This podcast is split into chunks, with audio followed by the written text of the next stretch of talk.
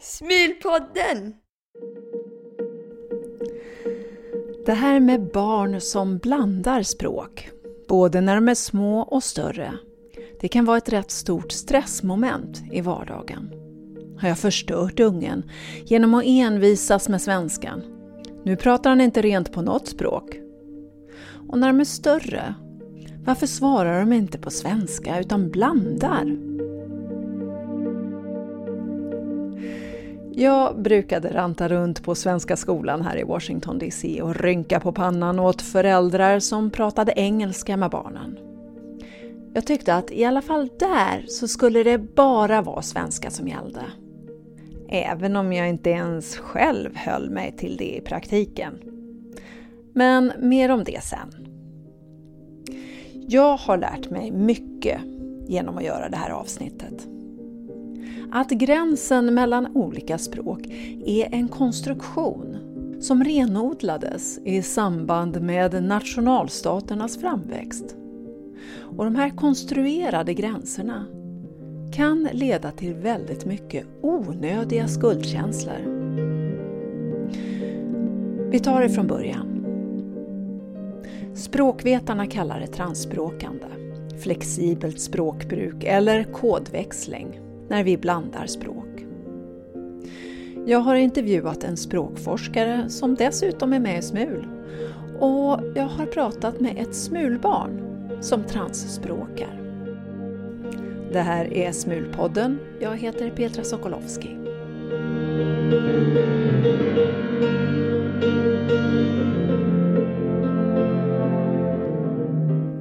För ett tag sedan postade Marie Weber Goki en bild på sin sons spanska läxa i Smuls Facebookgrupp.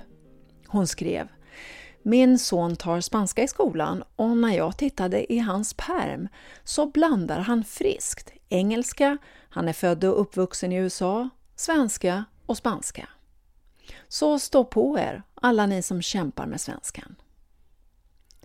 Ja, jag blev ju nyfiken på det och kontaktade Marie och hennes son Erik. Nu får sitta här nere så att de ser dig bäst. Hej! Hallå! Hej! Ja. Där är det. Ja, tjena, vad kul! Jag var, jag var faktiskt otroligt imponerad över att du är vaken så här dags. Ja, jag vaknade lite tidigare. Vi är ner till frukost. Ja. Marie och Erik bor i Atlanta i USA. Erik går näst sista året i high school och pratar väldigt bra svenska, trots att han aldrig har bott i Sverige. Han är till och med lärare på Svenska skolan i Atlanta, där han undervisar i Älgarna, klassen med barn mellan 5 och 7 år. Och han gör det tillsammans med sin kusin, Alexander. Just det, han har en svensk kusin i Atlanta. Jaha! Ja, jag har en tvillingsyster som bor jättenära, eller hur Erik? Mm. Vilken lyx! Ja, men det är med flit gjort så. Jag skulle aldrig åka någonstans utan min syster. eller hur Erik? Ja, så är det. Så är det. Så Erik har en kusin som är tio veckor yngre än vad du är. Än vad du är. Mm. Ja. Erik har alltid hört svenska omkring sig, vuxensvenska, när hans mamma och hennes tvillingsyster pratar med varandra. Jag ber Erik ta fram läxuppgiften som hans mamma postade på Smul. Nu här har du din grej Erik. Här. Där är din timeline. Ja, och spanska ger det på också. Mm. Berätta, vad, vad, vad, vad, var uppgiften? Liksom? Vad skulle du, uppgiften var att vi skulle göra en intervju med någon som var spansktalande och sen så skulle vi göra vi fick en sån här recorder-grej som man skulle använda för att um, ta det de sa och sen skulle man lägga in det på en dator. Sen måste man skriva ner allting på spanska. Och sen göra en sån här tidslinje också. Okej. Okay. Och sen skulle man fråga som frågor som ¿Qué costumbres mantiene su familia? ¿Cuál es origen de esas costumbres? ¿Y qué, qué es importante mantenerlas? Sådana saker som är om deras kultur och, um, och uh, för jag uh, intervjuade en um, från Mexiko och pratade om typ Dia de los Muertos och sådär. Uh, och quinceañera och saker som de gjorde som var traditionellt uh, till deras saker som att ge en um, muñeca sådär, till um, barnet för att det skulle vara deras sista docka och sådär. Så, sådana saker. Gör man det på quinceañera eller? Ja, man, alltså de ger en muñeca, vilket är docka, och um, då ger pappan den till henne för nu är hon äldre. Det är bara för tjejer, det är som Sweet 16 är bara för tjejer i USA. Men det är ungefär, ja, hon ger en docka och då, det är hennes sista docka för nu är hon äldre och hon ska inte ha dockan. Hör ni hur Erik går från spanska till engelska och svenska i en mening och översätter? Det är säkert så många av er pratar hemma också. Och det finns en viss logik i vilket språk han använder. Ja, alltså så några grejer så skriver jag i svenska för några ord som um, la cifra, eller el cifra, la cifra, det är med, La cifra i spanska blir exakt samma som siffra i svenska. Det är typ ett nummer. Men nummer låter inget, uh, number, det låter ingenting som siffra. Så det är som uh, det är svenska, så då skriver jag den saken i svenska för det lät närmare. Som jag kommer ihåg i mitt huvud att och det här ordet låter som det gör på svenska, det här är ett svenskt ord. Och då skriver jag i mina um, anteckningar, om jag skriver det på svenska, varje gång det kommer upp då tänker jag okej, okay, det är någonting här som svenska, vad låter det som i svenska språket? Eller om det läser, låter någonting som på engelska som är någonting som heter cognate, men um, det är någonting som låter samma sak, så basketboll. Det är det som det är på um, uh, spanska och sen basketboll på engelska. Så om jag skriver det på engelska i mina anteckningar då kommer jag ihåg, okej okay, det här är på engelska. För det låter ingenting som basket, så det är bara att välja det språk som det låter närmast. Och kan du läsa ifrån hur du, din, din läxa liksom? Um, den här tidslinjen som jag gjorde så skrev jag um, datumen på engelska som um, 24 de abril och sen så skrev jag uh, nacimiento för det var då hon blev född eller typ båda cuatro de enero. Men sen här uppe på skrev jag på engelska att det var timeline för svenska, Spanish project. Jag skrev allting här nere i svenska. Vad skrev du här då? Det på din lista där? Vad du ja, jag, på, på listan av vad jag behövde så skrev jag på svenska. För många gånger när jag tänker i listor, det är mest mamma som gör listor. Typ hon tittar på bloggarna och tittar på sådär för skolan. Så då så tänker jag, okej okay, listor det är typ som svensk sida av hjärnan. Då ska jag skriva det i svenska. Så jag skrev den. Uh, kort tidslinje. Kort, uh, kort på um, båda av oss. Um, frågor i ordning sådär. För, uh, grejer som jag måste göra när jag var och intervjuade. Så du använder alla dina språk? Ja. Det är nästan som varje språk har en bit av hjärnan och den, som, den bit av hjärnan som är mest um, känd med den biten så använder jag den. Gör du så här alltid? Mest um, i språk, men i världshistoria hade jag förra året. Om det var någonting nära Europa då så var det lättare att komma ihåg namnen på stället om jag tänkte på uh, svensk, hur man säger det på svenska. Men mest är det bara i språk.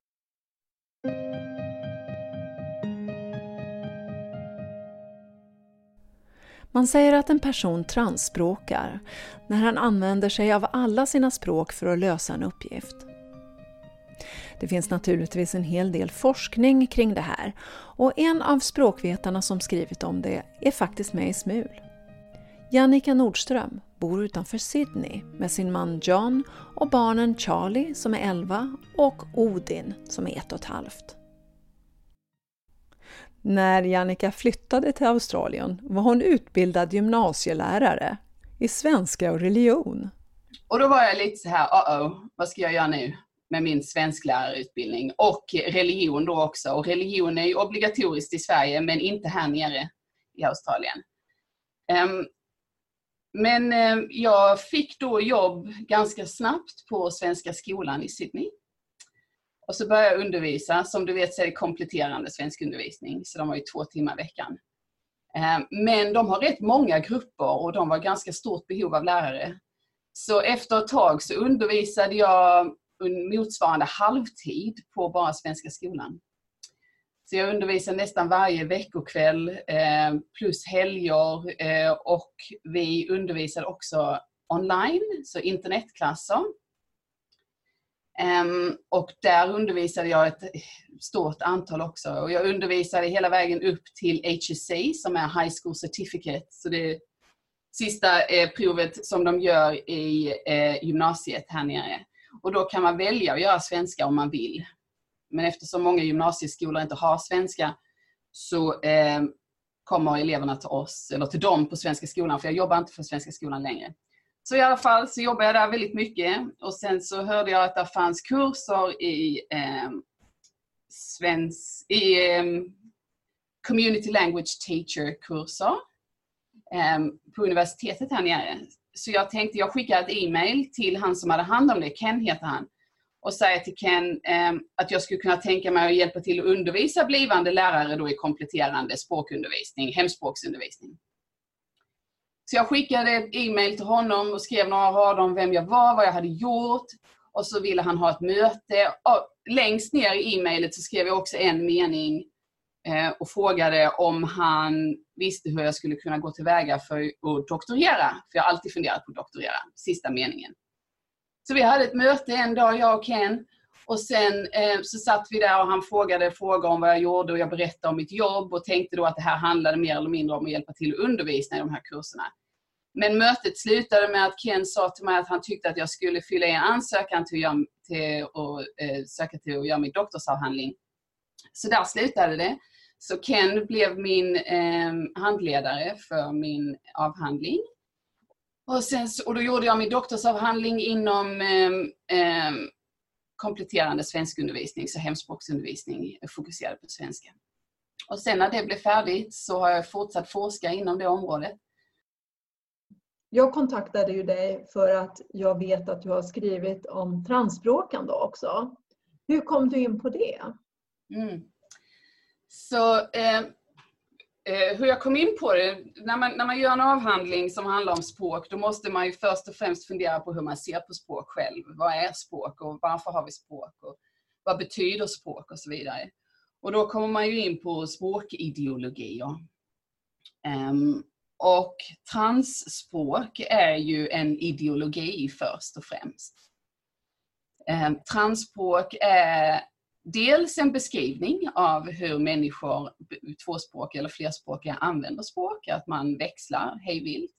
Men också en ideologi som säger något om hur vi ser på språk och språkbruk. Eh, och där skiljer sig då transspråkandet från eh, traditionellt synsätt på språk. är att Det traditionella som man har sett språk är att eh, språk tillhör olika grupper Eh, och olika koder. Så eh, man har svenska och det är en helhet och sen har vi tyska och det är en helhet och så har vi mandarin och det är en helhet. Bakgrunden till det hänger mycket ihop med eh, utveckling av kolonisering och, landsgränser. Att det här förankrades väldigt starkt när länderna blev etablerades och språket blev då en tydlig urskiljare på var man kommer ifrån. Så är man från Sverige så pratar man svenska, är man från Grekland så pratar man grekiska och så vidare. Ja, det var först när nationalstaterna växte fram i Europa på 1800-talet som deras språk blev renodlade och gränserna mellan språken blev viktiga. Det som enade ett folk och skapade den här sortens nation var att man hade en gemensam kultur, religion och ett gemensamt språk.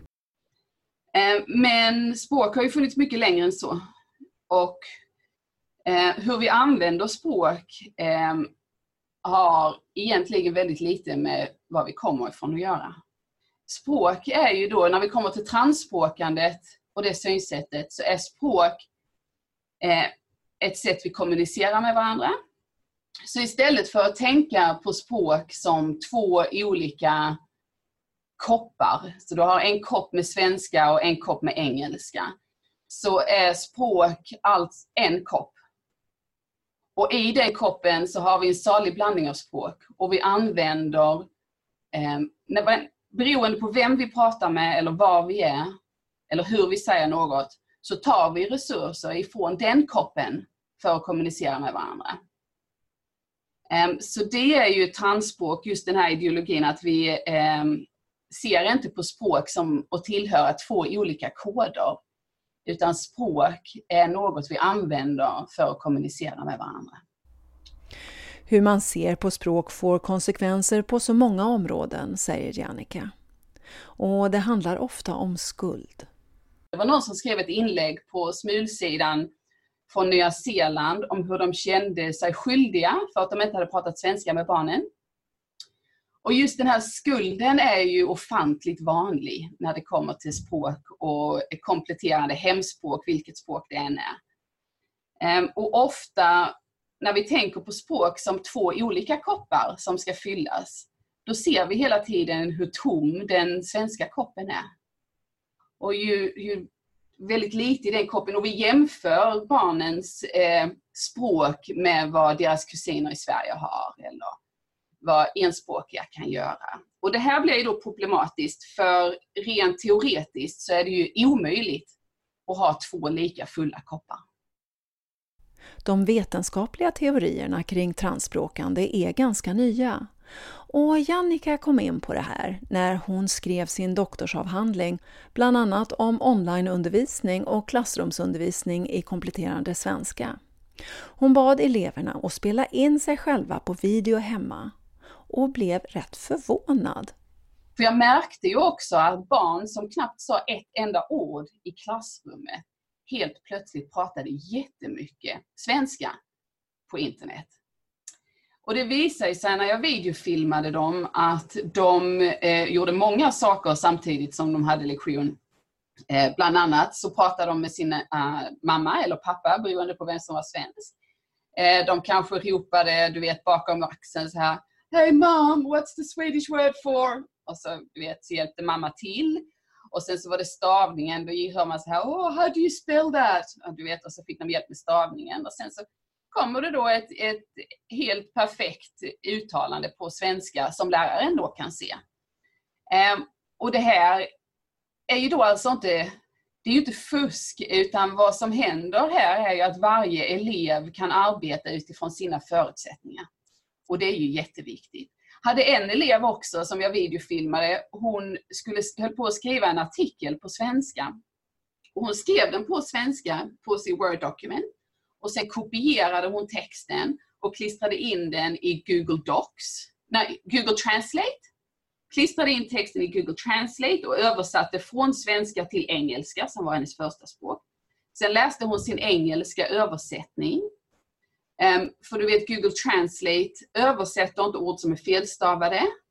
Och den är också ganska bra med att plocka upp grammatiska fel.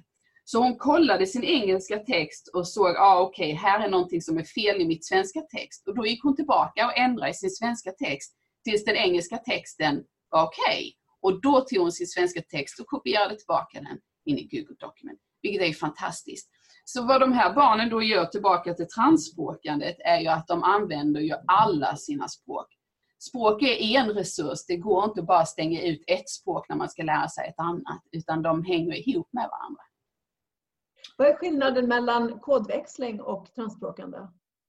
Eh, det kommer ju då tillbaka till det här med ideologi igen. Så kodväxling ehm, och transspråkande är i princip samma sak eh, om vi tittar till själva akten att du kan blanda dina språk och använda båda språken när du, eh, vad du än gör för någonting.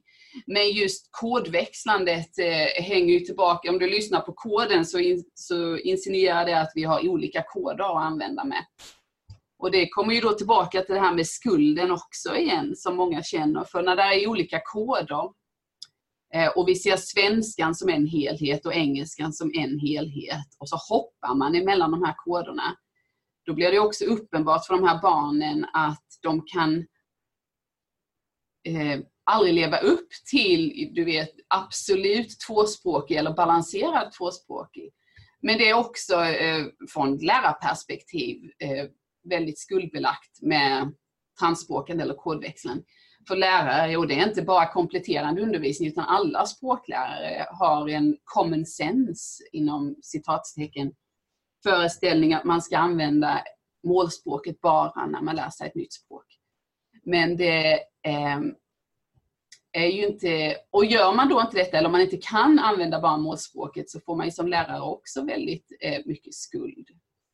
Och där tror jag Svenska skolan också eh, hänger med lite. Jag intervjuade en lärare eh, för ett par tag sedan och den här läraren förklarade för mig att nu kommer jag in på någonting annat, är det okej? Okay? Ja, det är absolut. Jag, jag, jag tänkte precis fråga dig om detta. Ja, precis. Jag kommer in på någonting annat nu. Så jag intervjuade en lärare för några år sedan eh, som också var mamma till två tvillingar. Eh, och den här mamman, särskilt då när det kommer upp, när barnen kommer upp i 11, 12, 13 års ålder, när det börjar bli svårt att motivera svenskan. Så mamman hade den här föreställningen att hon skulle låta barnen växa upp med en one language only policy, att en förälder talar ett språk med barnen och den andra föräldern talar det andra språket med barnen. Och det här har hon ju då försökt göra, för det säger de på internet att det är det bästa sättet att lära barn eh, flera språk. Eh, men så insåg hon ju att det funkade ju bra när de var jättesmå och hon var hemma med dem. Men du vet så fort de börjar skolan så tar ju engelskan i det här fallet, den tog ju iväg ofantligt mycket snabbare än svenska. Så det var ju väldigt svårt för henne att hinna ikapp med svenskan där, för det var det hon kände då, särskilt det här när, när vi kommer och ser på det som kodväxling istället för transspråk. Så hon försökte ju då fylla på svenskan i en separat kopp lika snabbt som, hon, eh, som engelskan. Men det gick ju inte och hon fick ju väldigt dåligt samvete som mamma över detta också. Ehm, för barnen kom hem och de har ju då upplevt någonting på engelska och om hon frågade på svenska så fick hon inget svar. Medan om hon frågar på engelska så får hon ta del av det. Men igen, hon, eh, väldigt dåligt samvete fick hon över det här på grund av att hon då kände att hon som mamma borde bara ha det här på svenska och borde hinna med och utveckla svenskan lika snabbt som engelskan. Och som lärare på Svenska skolan eh, så resulterade det här i att hon då hade som mål att bara använda svenskan ehm, i undervisningen. Så för hon kände att barnen till exempel som hennes egna barn, får inte tillräckligt mycket svenska under veckan. Så därför så det, blir det en idé om att vi ska maximera eh, svenskan under just de två timmarna som de är i svenska skolan. Och det är ju liksom igen common sense inom citattecken att, att det är så man tänker såklart. Eh, som också då hänger tillbaka till det här om hur vi ser på språk eh, och vad språk är och att Eh, vi försöker fylla den här svenska koppen så mycket vi kan. Eh, men den här läraren, vilket då också samma lärare som var med i doktorsavhandlingen, när man tittar på hur läraren använder språket i klassrummet så var det ju inte bara svenska, utan det används ju engelska från ett lärarperspektiv också. Eh, med, och, det är, och det är jättebra att engelskan används, Eh, det som jag hoppas att vi så småningom kan förflytta oss ifrån är just den här skuldbeläggningen kring språk som kommer tillbaka till ideologin. För den eh, är giftig. Och det är så många mammor, och säkert pappor också, eh, där ute som känner sig skyldiga för att de inte har ehm, pratat tillräckligt mycket svenska eller deras barn inte kan svenska, eh, så mycket svenska som de vill att de ska kunna. Det är bra för barnen också om man låter dem blanda språk. Det stärker barnens självkänsla och lust att lära sig. Jag har själv sett det. En gång när jag vikarierade i klassen med 12-åringar på Svenska skolan i Washington DC. Två av tjejerna var fullständigt ointresserade av undervisningen och satt och pratade hela tiden, på engelska. Jag visste att en av dem hade det rätt jobbigt med svenskan, men att hon pratade tyska hemma också. Så när jag gick igenom grammatiken så drog jag en parallell till tyskan. Jag pratar ju lite tyska. Och tjejen fick en chans att glänsa. En chans som hon tog och jag var överlycklig. För resten av lektionen så engagerade hon sig i svenskan trots att det var kämpigt. Om vi tänker oss att målet är att de ska bygga en tegelvägg, tegelväggen är svenskan. Eh, istället för att köra dem rakt in i den här tegelväggen så är det bättre att vi tittar på vilka tegelstenar barnen redan har och sen bygger vi därifrån. Ehm, och det är ju rent logiskt. Men när vi då ska bygga de här så blir det mycket lättare att göra nya tegelstenar om vi kan använda alla barnens språkresurser. Istället för att bara använda och utesluta det som de faktiskt kan bäst. Så vi dra nytta av de språkkunskaperna de har för att förbättra deras språkundervisning. Och där har man ju ofantligt mycket att vinna på rent pedagogiskt om man, klarar, om man gör det. Jag nämnde att jag alltid predikat OPOL-metoden, en person ett språk, samtidigt som jag inte alltid har varit lika renlärig hemma. Vi blandar friskt i vardagen eftersom vi har många språk i familjen. Engelska, svenska, spanska och holländska. Lite hebreiska och arabiska. Men jag känner mig lite skyldig, eller snarare lat. För ofta tänker jag att jag inte orkar leta fram rätt ord på rätt språk. För de andra förstår ju ändå vad jag säger, så jag bara slänger ut det som kommer fram först. Så jag förstår verkligen Jannikas dotter Charlie. När hon började prata, vilket hon gjorde väldigt sent dessutom, eh, som också stressar många eh, tvåspråkiga om, om barnen skulle börja tala senare.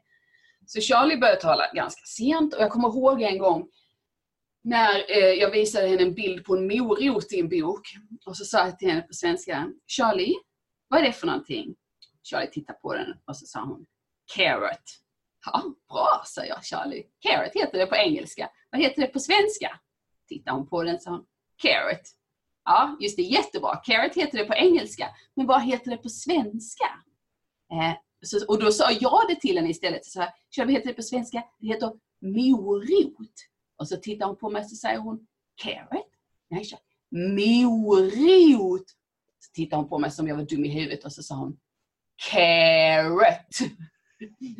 Så du vet för henne eh, i den åldern, man talar det språket eh, som makes sense eh, under de, den kontexten man är i. Hon var så här, det är ju en carrot, det är ju liksom morot, carrot, whatever. Eh, så jag tänker säga det till dig, för jag vet vad det, du vet vad jag säger.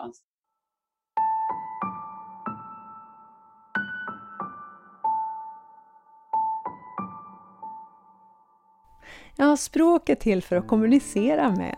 Och hålla sig till ett språk är inte lika viktigt. Det tror jag många av er känner igen. Mer lust och mindre skuld. Så är det. Det här var Smulpodden. Jag heter Petra Sokolowski.